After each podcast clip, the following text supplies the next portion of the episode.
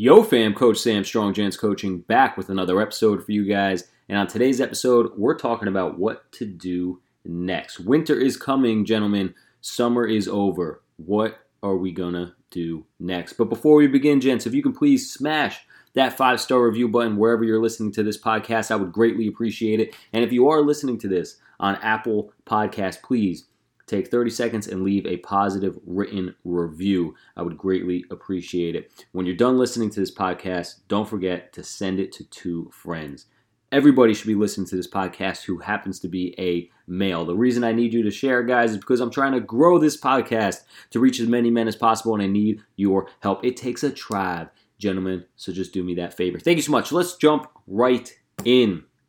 Guys, what are we going to do next? Summer is ending. The winter is coming, and a lot of my clients right now in person in my personal training business are a little upset of the weight they've gained over summer and kind of the consistency that they lost. And I've been having everybody sit down and write down some goals and trying to refocus them, right? Because what normally happens, okay, well, let's break it down. What normally happens is from January to about May, people try and diet really hard, lose a lot of weight, work out a ton because they know summer is coming. They're going to have to show their body a little more, whether it's in t-shirts and shorts or at the beach in a bikini or swim shorts or at the pool, taking your shirt off at the barbecue. Whatever it may be, people are concerned with their physical appearance in the summertime, and they should be. Okay, that is granted. Okay, your physical body is the representation of yourself that you show the world. Okay, it's the first thing people see of you before they even hear what you have to say or see what you do. They just look at you and they make judgments. And although that we all wish that wasn't a reality, it is a reality. So taking care of your body, making it look good, making it functional and perform well is something that you should take pride in because you know that it puts a good visual in front of other people, and that's very important. Not the most important thing, but it's very important. So people usually diet super hard from January to May.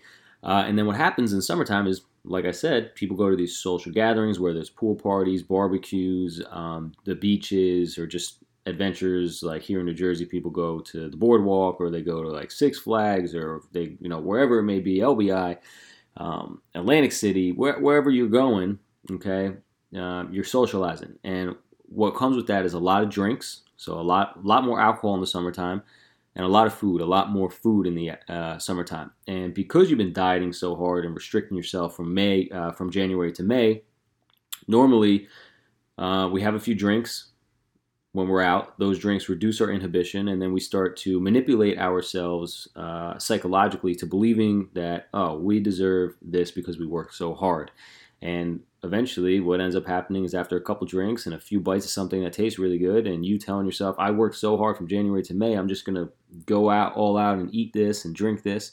You do that 1, 2, 3, 4, 5, 6, 7, 8, 9, 10, 11, 12, 13, 14, 15, 16, 17, 18, 19, 20 times throughout the summer and you gain a lot of weight, you feel like crap, and you feel like all your progress has been ruined. And that's not necessarily true, but you do kind of put yourself in a harder situation to get back to where you were, but that's okay, you know, because it's not about, you know, what happened in the past, it's about what's going to happen in the future, and you have a decent amount of control over that. So some of the first steps of getting an idea of how to go about the next few days, few months, few weeks, and all the way up till next summer is by getting out a piece of paper and a pen and starting to clarify your goals. Okay, let's get back on track. Let's get that vision back, and let's start to gain some clarity. So get a piece of paper and a pen and start writing down your goals to accomplish this winter. A lot of people see winter as a time where you're going to be in more, you know, more like hibernation, less activity. A lot of people think of it as, you know, time to bulk or gain weight. But actually, for most people, I see it as a time to get ahead on their weight loss. Or at least a maintenance, you know, trying to stay the same weight or lose a couple pounds instead of gaining weight and bulking. The reason being is because they have gained weight throughout the summer because they went off and partied like crazy and ate whatever they want and drank like crazy, right? So let's not continue those bad habits and then have to work even harder from January or February to April or May Let's be pretty good throughout the winter. Let's get clear on our goals. Let's start taking action on those goals. That way, when January and February comes around, we don't have to change that much to continue reaching our goals for when May and June come around, right? So get a piece of paper and a pen, write down your goals. You know, how heavy are you now? How heavy do you want to weigh? How often are you working out? How often do you want to be working out? How many walks are you going on during the week? How many walks should you be going on during the week? You can do things, you can write down goals like what foods have you been letting back into your diet? What foods should you not have in your diet anymore? What food should you eat more of? So on and so forth. A lot of this figuring out what to do next is more about looking at what you're doing now, okay, and making small changes that aren't necessarily super big, but a couple of small changes make a big result. That's really how you should attack this, and that's why we spend some time with a piece of paper and a pen and just writing this shit out. It gives you clarity. If you see it on paper, you can start to make a pattern. You can start to make a little vision board in your brain. You can see some patterns. You can start to connect the dots, and you can start to give yourself some guidance on where to go next. Okay, after you've written out those goals, it is time, okay, to accept the fact that summer is over. And people don't like hearing that, but it's true. Okay, for me, I don't have a summer. I don't. Ever since high school finished, you know, I didn't go straight to college. I didn't go to a college. I have some college credits, pretty much an associate's equivalent, but I never went to college. Did some online stuff.